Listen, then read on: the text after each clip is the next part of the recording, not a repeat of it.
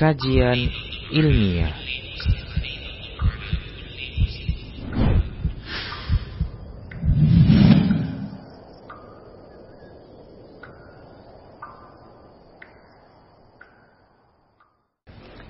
Bismillah, Assalamualaikum warahmatullahi wabarakatuh. Innal hamdalillah nahmaduhu wa nasta'inuhu wa nastaghfiruh ونعوذ بالله من شرور أنفسنا ومن سيئات أعمالنا. من يهده الله فلا مضل له ومن يضلله فلا هادي له. وأشهد أن لا إله إلا الله وحده لا شريك له وأشهد أن محمدا عبده ورسوله صلى الله عليه وسلم. قال الله تبارك وتعالى يا أيها الذين آمنوا اتقوا الله حق تقاته ولا تموتن إلا وأنتم مسلمون. يا أيها الناس اتقوا ربكم الذي خلقكم من نفس واحدة وخلق منها زوجها وبث منهما رجالا كثيرا ونساء. واتقوا الله الذي تساءلون به والأرحام. إن الله كان عليكم رقيبا. يا أيها الذين آمنوا اتقوا الله وقولوا قولا سديدا. يصلح لكم أعمالكم ويغفر لكم ذنوبكم.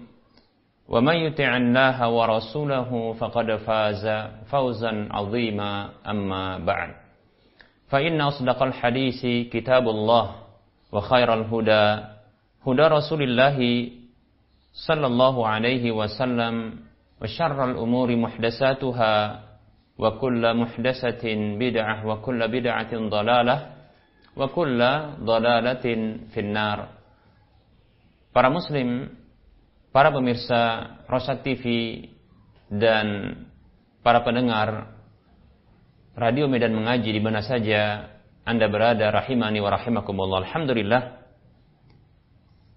Tidak bosan kita dalam keseharian kita untuk bersyukur kepada Allah Subhanahu wa taala untuk membuktikan dan merealisasikan keimanan kita, penghambaan diri kita kepada Allah Subhanahu wa taala. Allah Subhanahu wa taala berfirman, "Washkuru lillahi in kuntum iyyahu ta'budun." Bersyukurlah kepada Allah jikalau kalian benar-benar beribadah kepadanya.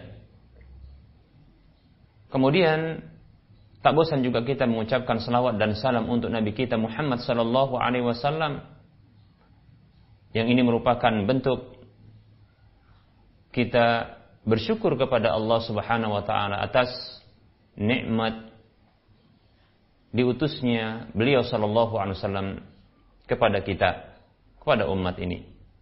Baik para muslim rahimani warahmatullah. Kita akan lanjutkan pembahasan fikih muamalah dan kita akan menyampaikan pembahasan yang panjang tentang jual beli. Kita akan sebutkan berikutnya tentang macam-macam manusia dalam jual beli ini. Ada tiga jenis manusia di dalam berjual beli. Yang pertama adalah sikap mereka ketika berjual beli mereka berlaku adil. Berlaku adil. Yaitu apa itu adil?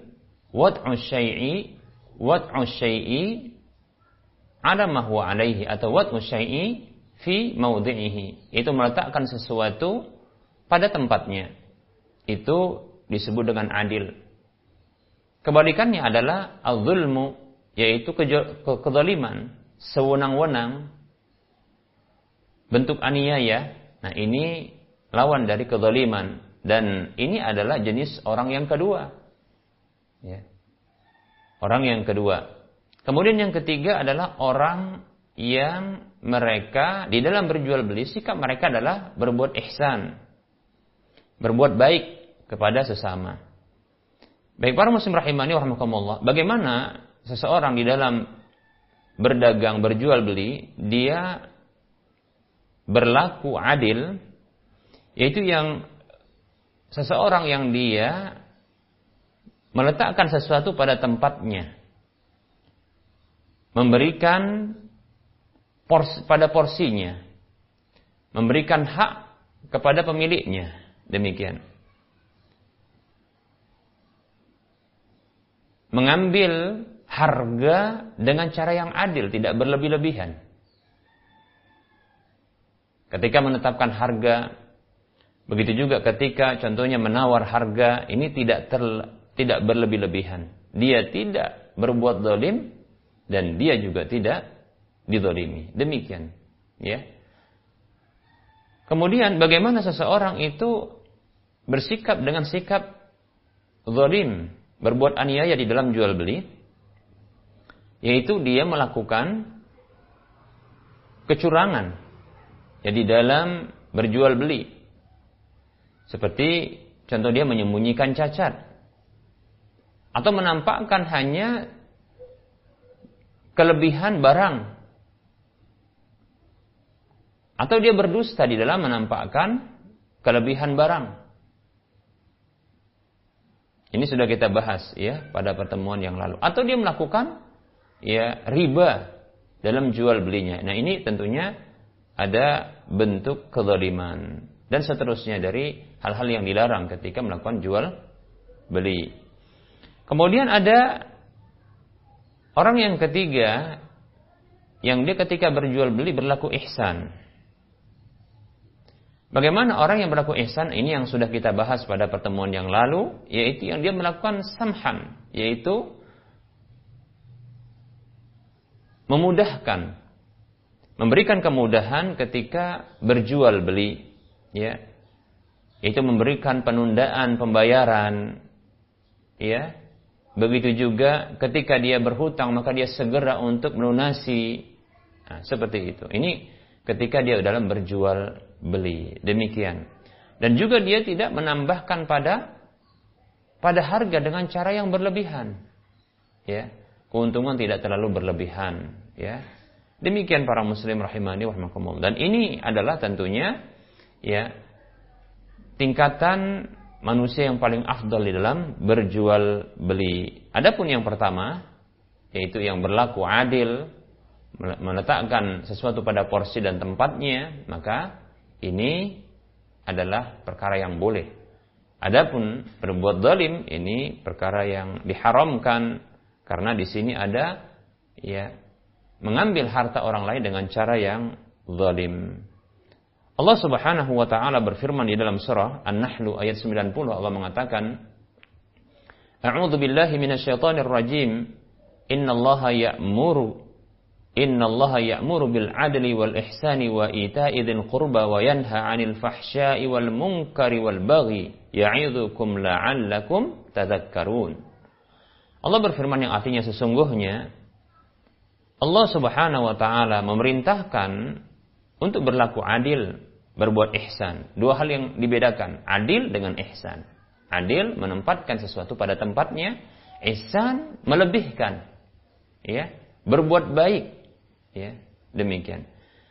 Wa idzil qurba dan memberi kepada karib kerabat yang tentunya e, berbuat baik kepada mereka. Ini merupakan bentuk silaturahim ya kepada mereka wa 'anil fahsya'i wal munkari wal baghi dan memerintahkan ya Allah SWT melarang untuk berbuat fahsya ya kekejian kemungkaran dan kezaliman ini lawan dari yang kita sebutkan tadi yaitu keadilan Ya'idzukum la'allakum tadhakkarun. Allah Subhanahu wa taala memberikan peringatan kepada kalian agar kalian selalu ingat. Nah, para muslim rahimani wa rahimakumullah. Dalil berikutnya adalah hadis dari Jabir bin Abdullah radhiyallahu anhuma bahwasanya Rasulullah sallallahu alaihi wasallam bersabda, "Rahimallahu rajulan samhan idza ba'a wa idza ishtara wa idza iqtada." Hadis riwayat Bukhari.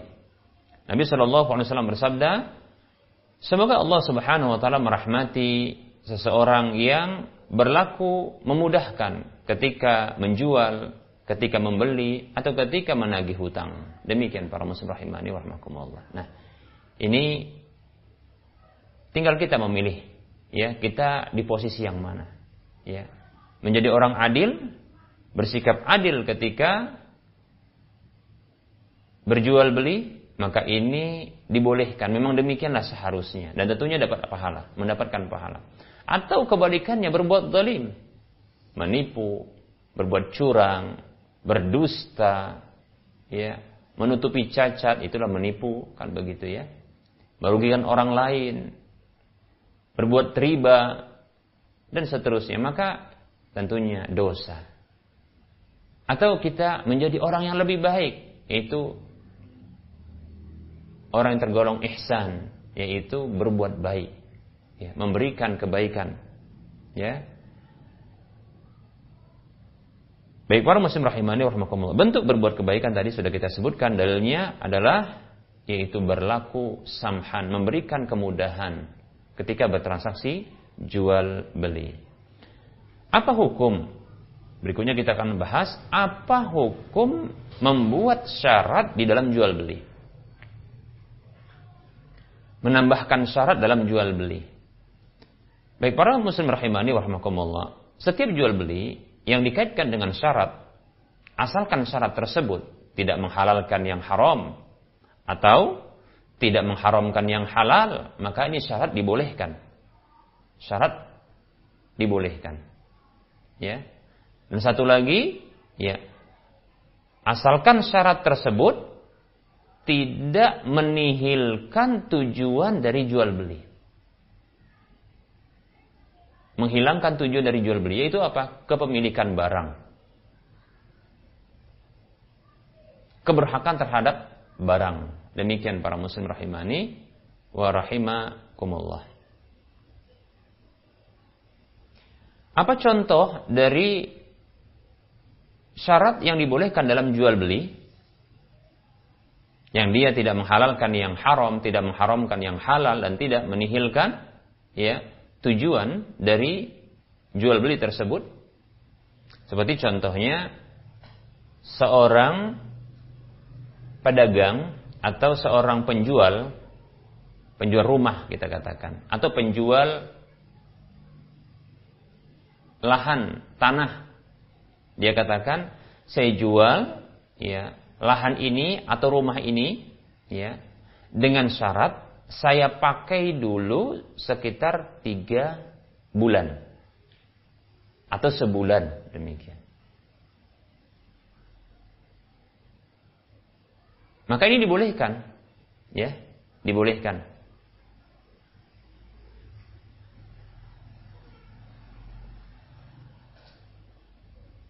Mengapa? Karena tidak menghalalkan yang haram dan tidak mengharamkan yang yang halal. Ya. Nabi Shallallahu alaihi wasallam pernah menegur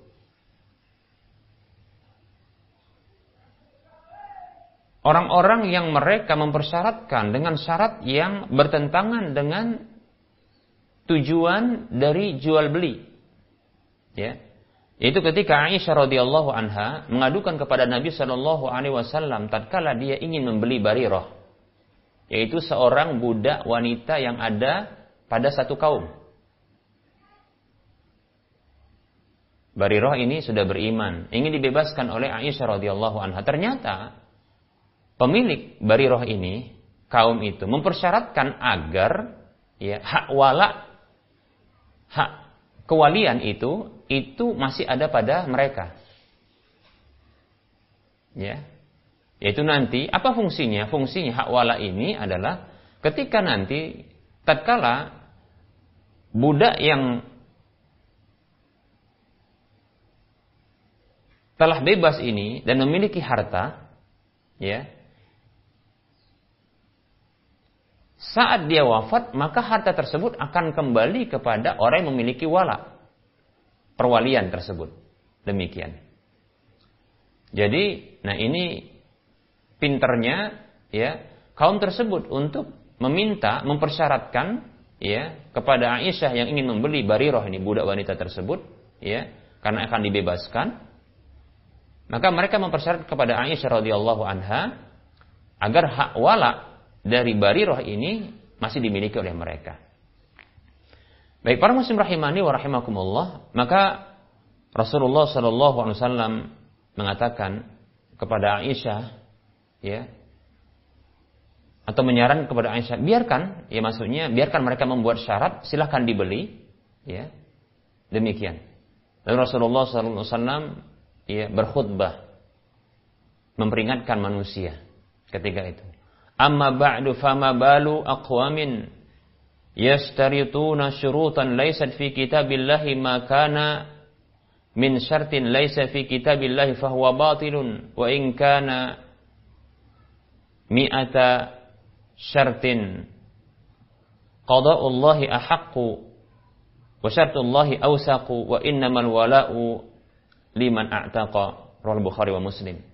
Rasulullah sallallahu alaihi wasallam ketika itu menegur mereka sembari mengatakan ya setelah beliau berkhutbah maksudnya berkhutbah memuji Allah ya menyanjung Allah. Lalu beliau mengatakan amma ba'du. Adapun demikian ada apa gerangan kaum-kaum yang mereka mempersyaratkan syarat-syarat yang tidak ada di dalam kitab Allah? Apa saja dari syarat yang tidak ada dalam kitab Allah, maka dia adalah batil. Jadi syarat yang batil tidak dibolehkan. Ya. Wa in kana mi'ata syartin walaupun 100 syarat. Ya. Maka hak Allah Subhanahu maka qada Allah ya hutang kepada Allah Subhanahu wa taala itu lebih berhak untuk diselesaikan. Ya. Dan syarat Allah Subhanahu wa taala itu lebih kuat sesungguhnya, ya. Hak wala hak wala itu hanyalah untuk orang yang membebaskan. Lihat, ya. Di sini Rasulullah Shallallahu alaihi wasallam ya menyatakan batilnya setiap syarat yang tidak ada dalam kitabullah. Ya batil. Atau bertentangan dengan kitabullah maka ini batil. Demikian. Ya seperti itu. Demikian pula apabila syarat tersebut adalah syarat yang menghalalkan perkara yang haram atau mengharamkan perkara yang halal Dalam sebuah hadis Nabi Shallallahu Alaihi Wasallam, beliau bersabda tentang syarat-syarat yang menghalalkan perkara yang haram. Ya.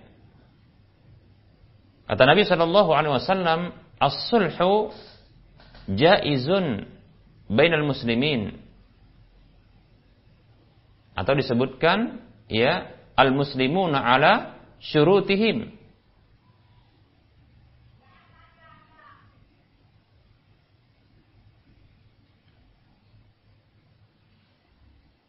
Orang-orang Islam itu berada di atas syarat-syarat mereka.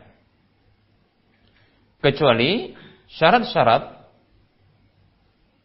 yang menghalalkan yang haram dan mengharamkan yang halal.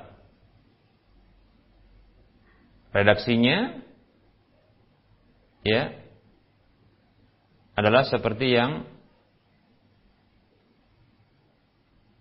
disebutkan di dalam hadis al-muslimu inda syurutihim, al-muslimuna inda syurutihim fima ahalla.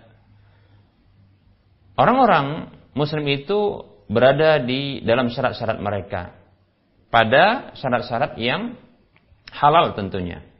Ya, maksudnya yang dibenarkan. Yang tidak menghalalkan yang haram dan tidak mengharamkan yang halal. Demikian para muslim rahimani wa rahimakumullah. Jadi segala syarat yang bertentangan ya dengan syariat ini maka tidak dibenarkan. Dalam ungkapan Nabi sallallahu alaihi wasallam yang lain, as-sulhu jaizun baina al-muslimina illa sulhan harrama halalan aw ahalla haraman wal muslimuna ala syurutihim illa syartan harrama halalan aw ahalla haraman. Hadis riwayat Tirmizi, Ibnu Majah dan Abu Daud. Tindakan damai adalah dibolehkan antara sesama muslim kecuali bentuk damai yang mengharamkan yang halal dan menghalalkan yang haram.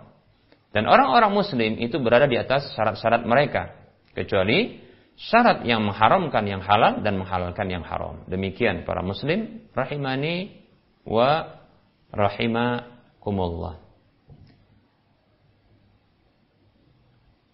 ada satu kasus ya yang disebutkan oleh Nabi Shallallahu Alaihi Wasallam ya yang menunjukkan bahwasanya ini adalah syarat yang dibolehkan. Dalam sebuah hadis Nabi Shallallahu Alaihi Wasallam, contoh, ya ini yang disebutkan oleh Nabi Shallallahu Alaihi Wasallam, mani nakhlan ba'da an tu'abbara fasamratuha lil ba'i illa an yashtarita al mubta'u.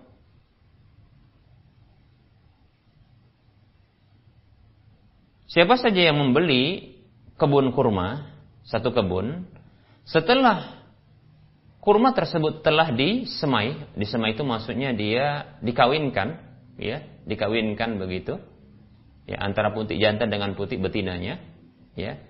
Maka fasamratu halil ba'i. Maka buahnya nanti itu adalah untuk sang penjual. Nah, begitu. Itu aslinya. Jadi sang penjual menjual satu ladang, ya, sementara ladang tersebut sedang berbuah. Maka sesungguhnya buahnya nanti ini adalah milik sang penjual ketika sudah dibeli oleh oleh sang pembeli. Asalnya demikian. Karena dia mengusahakan buahnya. Paham ya? Illa an yastariyatal mubta'u kecuali apabila sang pembeli yang mempersyaratkannya. Ya. Sang pembeli mensyaratkannya. Itu syarat contohnya sudah buahnya untuk saya saja. Ya. Sehingga barangkali sang penjual akan menambah menambah harga mungkin. Yang menambah harga. Karena ternyata apa namanya kebun yang atau pohon yang dijualnya beserta dengan tanah lahannya ini ini sedang berbuah, jadi nilainya lebih, maka boleh dia menambah contohnya. Ya. Baik para muslim rahimani.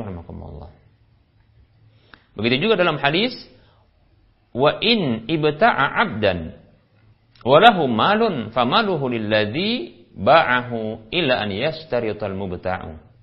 Dan apabila ia menjual satu budak e, membeli satu budak dan sang budak tersebut memiliki harta, maka hartanya itu milik orang yang menjualnya. Seseorang ini budak tentunya tidak didapatkan saat ini ya. Kita katakan ada budak dari tawan dan punya harta. Demikian. Maka aslinya adalah ya budak itu milik sang tuannya beserta dengan hartanya. Ketika sang tuannya ini menjualnya, maka hartanya itu milik dia. Ketika didapatkan pada si budak itu saat dibeli oleh sang pembeli. Demikian. Kecuali kalau dipersyaratkan illa an yastariyatal mubta'u apabila dipersyaratkan oleh sang pembeli. Demikian. Nah, para muslim rahimani warahmatullah. Jadi syarat yang tidak menghalalkan perkara yang haram dan tidak mengharamkan yang halal dan juga tidak menihilkan, menghilangkan ya, tujuan dari jual beli. Apa tujuan dari jual beli? Yaitu berpindahnya kepemilikan. Ya. Barang kepada sang pembeli, uang kepada sang penjual. Demikian. Seperti contohnya orang yang mempersyaratkan seperti ini. Ya, ini yang terlarang. Dan ini syarat yang tidak sah. Ya. Contohnya, saya jual barang barang ini kepada Anda dengan syarat ya, barang ini seterusnya masih ada sama saya. Nah, ini namanya bukan jual beli, ya. Kita katakan, tidak ada yang berpindah kepemilikan kalau demikian. Atau dia katakan, ya, saya jual barang ini kepada Anda dengan syarat Anda harus mensedekahkannya. Harus me, apa namanya mensedekahkannya atas nama saya. Contohnya begitu sedekahnya. Atas nama saya. Atau at, untuk orang tua saya pahalanya. Maka kita katakan ya ini menihilkan dari kepemilikan barang. Ya tidak berpindah kepemilikan kepada sang pembeli.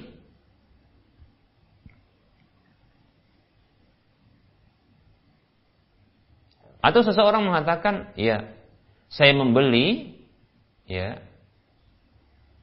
barang Anda ini dengan syarat nanti uangnya saya serahkan di akhirat. Nah, ini tidak ada jual beli seperti ini. Ya. Tidak ada serah terima seperti ini. Ini menihilkan tujuan dari jual beli. Baik para muslim rahimani wa rahimakumullah.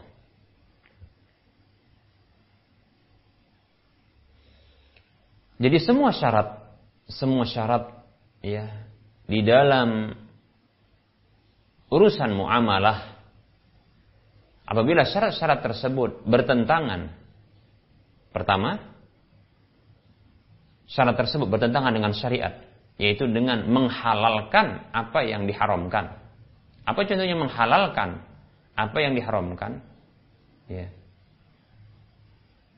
Contohnya dengan syarat adalah saya bayar ya, saya jual uh, saya jual kepada Anda ya dengan harga sekian Anda boleh cicil nanti kalau ada penundaan pada pembayaran maka saya akan ya kasih denda sekian. Nah, ini syarat batil. Kenapa? Ini syarat kepada riba persyaratan riba, menghalalkan yang haram atau mengharamkan yang halal. Mengharamkan yang halal. Maka ini juga terlarang. Atau meniadakan, ini yang kedua, meniadakan ya tujuan dari jual beli. Maka ini tidak boleh, ya. Ini syaratnya batil. Ya, syaratnya batil. Para ulama mereka berbeda pendapat, apakah membuat batalnya jual beli walaupun syaratnya ini syarat yang batil ya ataukah ini berlangsung jual beli sah jual beli namun syaratnya malghi yaitu mulghah dianggap dia surutnya mulghah yaitu tidak dianggap maka pendapat yang kuat dari dua pendapat ini adalah ya, syaratnya dianggap batal namun tidak membatalkan ya akadnya hanya saja syaratnya tidak diberlakukan seperti itu. Buktinya apa? Tadi ya. Kasus di mana Aisyah radhiyallahu anha itu membeli seorang budak wanita dari satu kaum sementara kaum tersebut mempersyaratkan dalam jual beli itu agar hak wala dari sang budak tersebut itu berlaku bagi mereka, tidak bagi Aisyah radhiyallahu anha. Demikian. Maka Rasulullah SAW memberlangsungkan jual beli, lalu menyatakan batilnya syarat tersebut. Jual beli tetap berlangsung.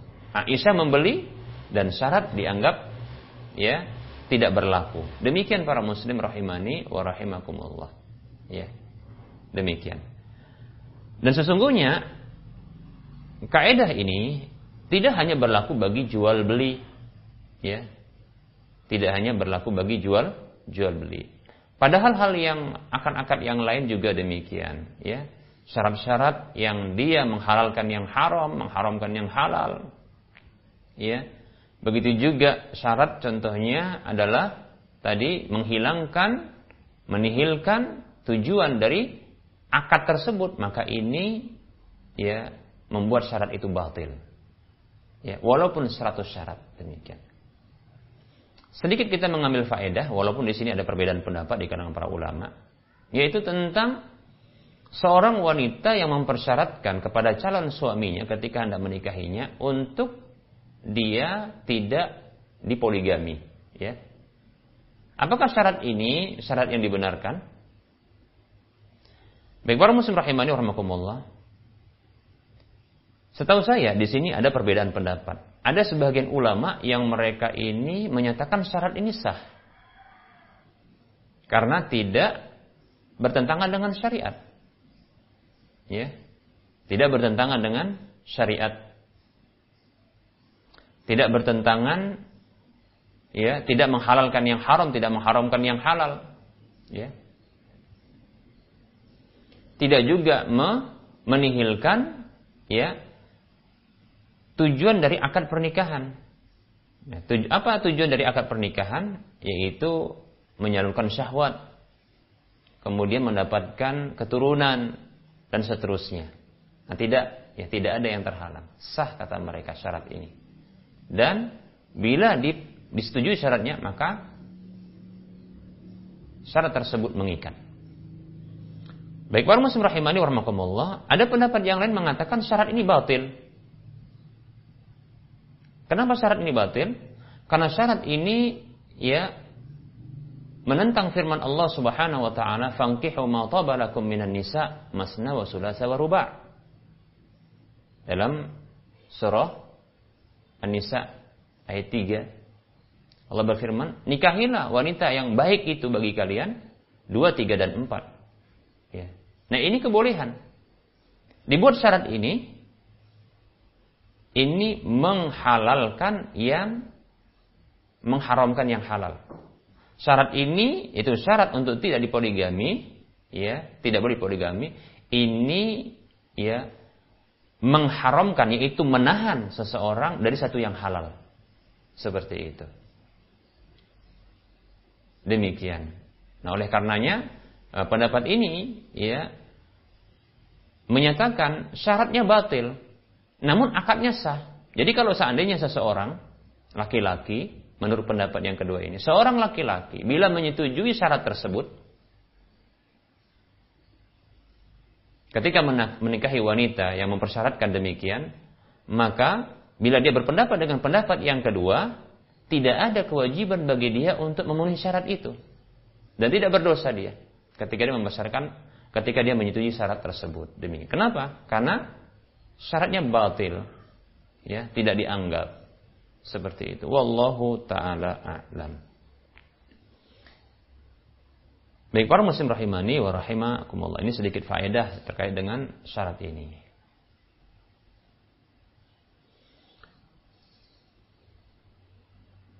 Apa contoh berikutnya ya syarat syarat yang dibolehkan ya contohnya adalah seorang pembeli ketika dia membeli bahan bakar ya membeli bahan bakar seperti contohnya mungkin e, gas ya atau contohnya kayu bakar. Ini agar dibawa ke rumahnya diletakkan disusun.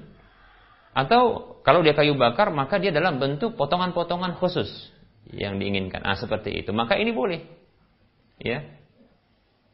Begitu juga ketika membeli rumah dipersyaratkan contohnya rumah tersebut untuk dicat terlebih dahulu ya dirapikan apa yang rusak apa yang kotor ya dirapikan dibersihkan ya demikian maka ini dibolehkan dan seterusnya dari syarat-syarat yang dibolehkan karena tidaklah menghalalkan yang haram dan tidak mengharamkan yang halal dan juga tidak menafikan atau meniadakan tujuan dari ya akad jual beli tersebut. Demikian para muslim rahimani wa rahimakumullah. Berikutnya kita akan uh, menyampaikan tentang keutamaan-keutamaan mencari rezeki yang halal.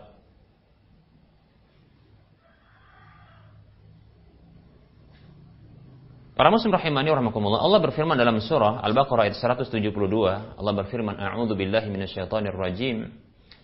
Ya ayyuhalladzina amanu kulu min thayyibati ma razaqnakum washkuru lillahi in kuntum iyyahu ta'budun. Wahai orang-orang beriman, makanlah dari hal-hal baik apa yang kami rezekikan kepada kalian dan bersyukurlah kepada Allah ya jikalau kalian benar-benar beribadah kepadanya. Baik para muslim rahimani rahimakumullah. Allah menyeru orang-orang beriman dalam ayat ini. Dan biasanya orang-orang beriman yang mampu demikian. Ketika Allah Subhanahu wa taala menyeru dengan ungkapan keimanan, memanggil orang-orang beriman, kemudian memerintahkan atau melarang, sesungguhnya orang-orang beriman mampu untuk melakukannya. Nah, kita mengaku beriman, maka kita mampu untuk melakukan hal ini. Yaitu apa? Makanlah dari apa saja yang baik yang dirizkikan. Yang direzekikan oleh Allah Subhanahu wa taala kepada kita. Demikian. Pilih makanan yang baik. Kemudian Allah perintahkan bersyukurlah kepada Allah jika kalian benar-benar ya beribadah kepadanya. Di sini ada korelasi para muslim rahimani warahmatullah antara makanan yang yang baik dengan syukur. Ketahui para muslim rahimani warahmatullah, makanan yang baik ini akan memberikan pengaruh baik bagi pribadi seseorang ya untuk berbuat baik berikutnya. Di antaranya adalah bersyukur kepada Allah, beribadah kepada Allah Subhanahu wa taala. Ya. Nah, ini hubungan erat ya antara makanan yang baik dengan rezeki yang baik, makanan yang baik ini dengan ketaatan. Ya. Dengan amal ibadah, dengan amal kesyukuran kepada Allah Subhanahu wa taala. Demikian.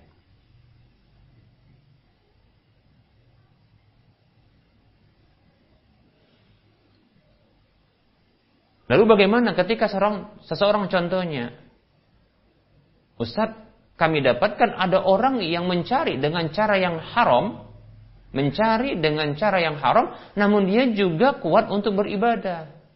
Getol beribadah, kan begitu.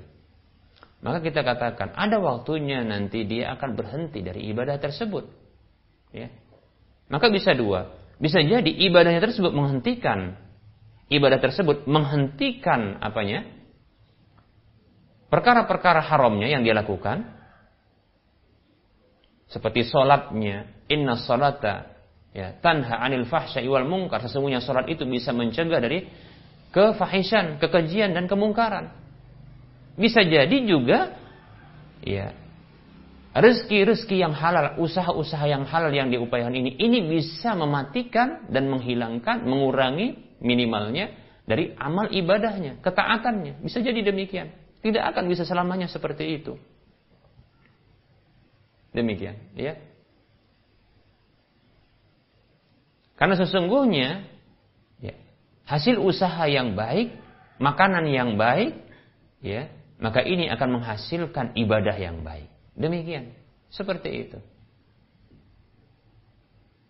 Oleh karenanya Nabi Shallallahu Alaihi Wasallam juga mengajarkan kepada kita di waktu pagi kita untuk berdoa dengan doa seperti ini Allahumma inni as'aluka ilman nafi'a wa rizqan tayyiba wa amalan mutaqabbala hadis riwayat Ibnu Majah Ya Allah aku meminta kepadamu ilmu yang bermanfaat ilmu yang baik, ilmu yang bermanfaat, ini akan mengarahkan seseorang ketika mencari nafkah rizki dari Allah Subhanahu wa Ta'ala hanya kepada atau mencari rezeki-rezeki yang halal saja, yang baik saja. Warizqan tayyibah, rezeki yang baik. Dan rezeki yang baik ini para muslim rahimani wa akan menghasilkan amal ibadah kemudian akan diterima seperti itu. Nah, ini korelasinya. Ya.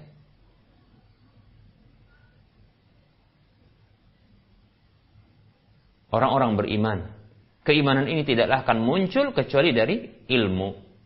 Ya.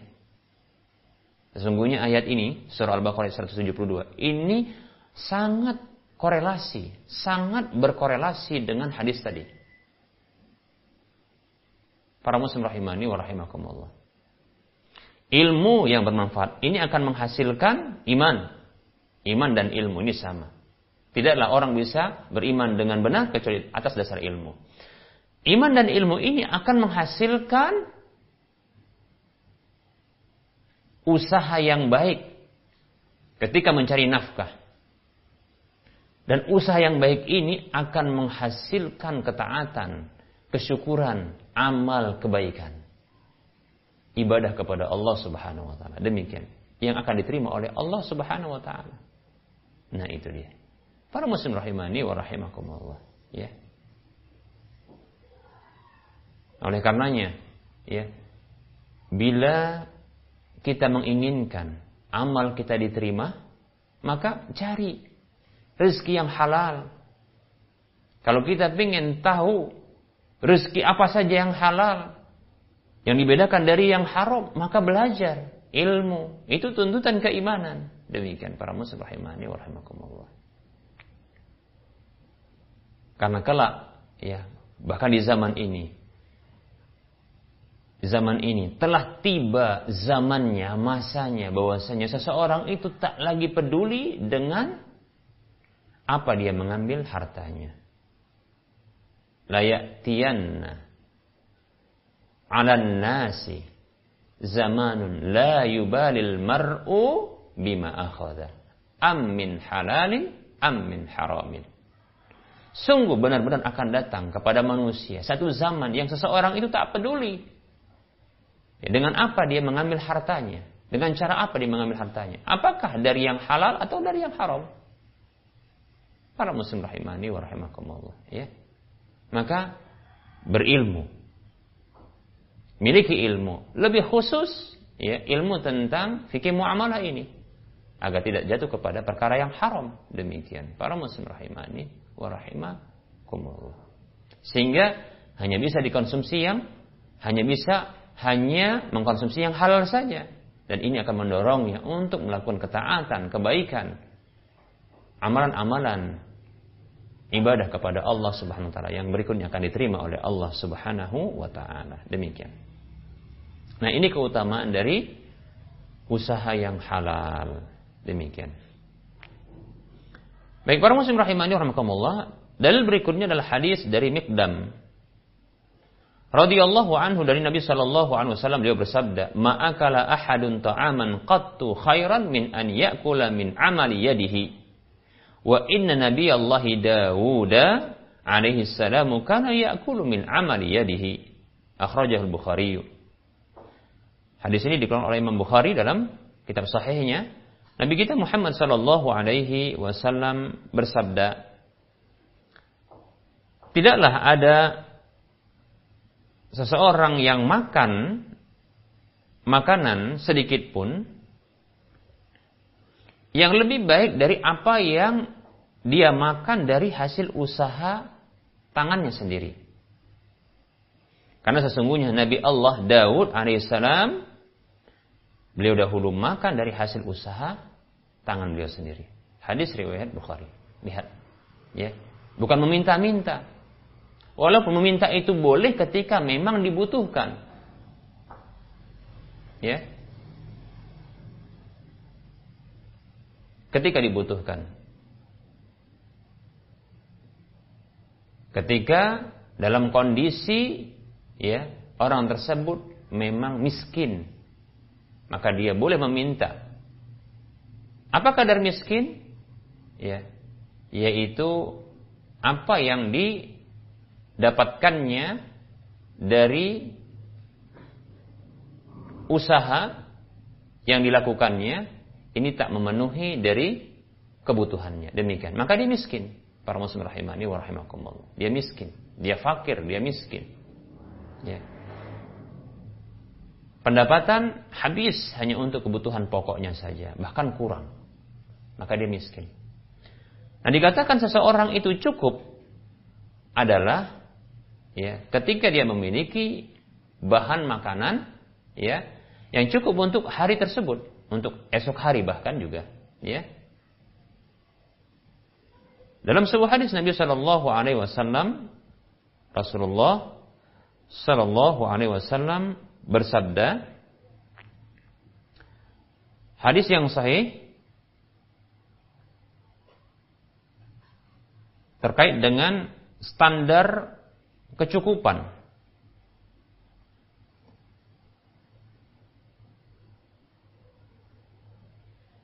Nabi Shallallahu Alaihi Wasallam bersabda, "Man sa'ala syai'an wa indahu ma yughnihi fa inna ma yastaksiru minan nari." Kata Nabi Shallallahu Alaihi Wasallam, "Man sa'ala wa indahu ma yughnihi." Siapa saja yang meminta-minta kepada orang, sementara dia memiliki sesuatu yang mencukupi dirinya, maka sesungguhnya fa inna ma yastaksiru minan nari. Sesungguhnya dia ya hanyalah memperbanyak api neraka. Dan yang lain, ya, min jamrah min jumari jahannam ya. Dari ya bara-bara api neraka jahannam demikian. Maka para sahabat bertanya wa ma yughnihi ya Rasulullah? Ya. Apa yang mencukupi dia ya Rasulullah? Maka Rasul mengatakan ya an yakuna lahu syaba'u yaumin walailatin dia memiliki sesuatu yang mengenyangkan dia sehari dan semalamnya sehari dan semalamnya seharian 24 jam. Dia punya harta yang cukup untuk makan dia ketika itu. Maka dia ini orang yang cukup dan kaya. Luar biasa dalam Islam seperti itu. Hadis ini sahih riwayat ya Abu Daud dan yang lainnya. Demikian para muslim rahimani wa Nah, dibolehkan bagi seseorang untuk meminta-minta kalau dia memang tak punya sesuatu untuk yang dimakannya, boleh. Tapi Jaga kehormatan diri, jaga kewibawaan diri. Jangan sampai kita meminta-minta, usaha. Lihat Nabi Daud itu berusaha, nabi. Seperti yang kita sampaikan pada waktu yang lalu, burung saja dia berusaha para muslim rahimani Burung, ya. Burung berusaha. Harus tawakal, jangan meminta-minta walaupun boleh dalam kondisi memang dia tidak mendapatkan sesuatu untuk bisa dikonsumsinya di hari itu. Demikian para muslim rahimani warahmatullah. Maka ya hindari meminta-minta. Karena ini terkadang ya bisa menjatuhkan kewibawaan Islam. Ya kita terkadang menyayangkan sebahagian saudara-saudara kita yang terkadang ketika dia meminta-minta dia menampakkan tampilan seorang muslim. Dan terkadang bisa jadi dia adalah orang yang cukup. Karena dia memiliki sesuatu yang mencukupi untuk makan di hari itu. Bahkan ya kita dapatkan pemberitaan mereka ini ternyata memiliki rumah-rumah yang besar. Demikian. Tetap saja namun tak boleh bagi kita untuk menghardik mereka. Ya. Kata Allah Subhanahu wa taala, Wa amma sa'ila falatanhar. Adapun orang yang meminta-minta maka jangan dihardik. Demikian. Tidak boleh. Baik, para pemirsa sekalian rahimani wa rahimakumullah, mohon maaf ada gangguan teknis, ya. Kita akan sedikit melanjutkan bahwa keutamaan dari mencari usaha yang halal maka ini adalah sebuah tuntutan agar kita menghasilkan keberkahan pada pada diri kita dalam kehidupan kita. Demikian. Di antara Nabi uh, di antara apa yang dikabarkan oleh Nabi Shallallahu Alaihi Wasallam adalah tindakan dari Nabi Daud alaihissalam yang beliau ini mencari usaha sendiri tanpa meminta-minta. Dan ini adalah tindakan yang dilarang, ya, meminta-minta di atas kebutuhan kita. Ya, meminta-minta di atas kebutuhan kita. Nabi Shallallahu Alaihi Wasallam bersabda yazalu rajulu yas'alun yas'alun nasa hatta ya'tiya yaumul qiyamati wa laysa fi wajhihi muz'atu lahmin. Hadis riwayat Bukhari dan Muslim. Senantiasa seseorang itu minta-minta kepada orang lain sampai dia datang pada hari kiamat dalam kondisi dia tidak memiliki sekerat daging pun pada wajahnya.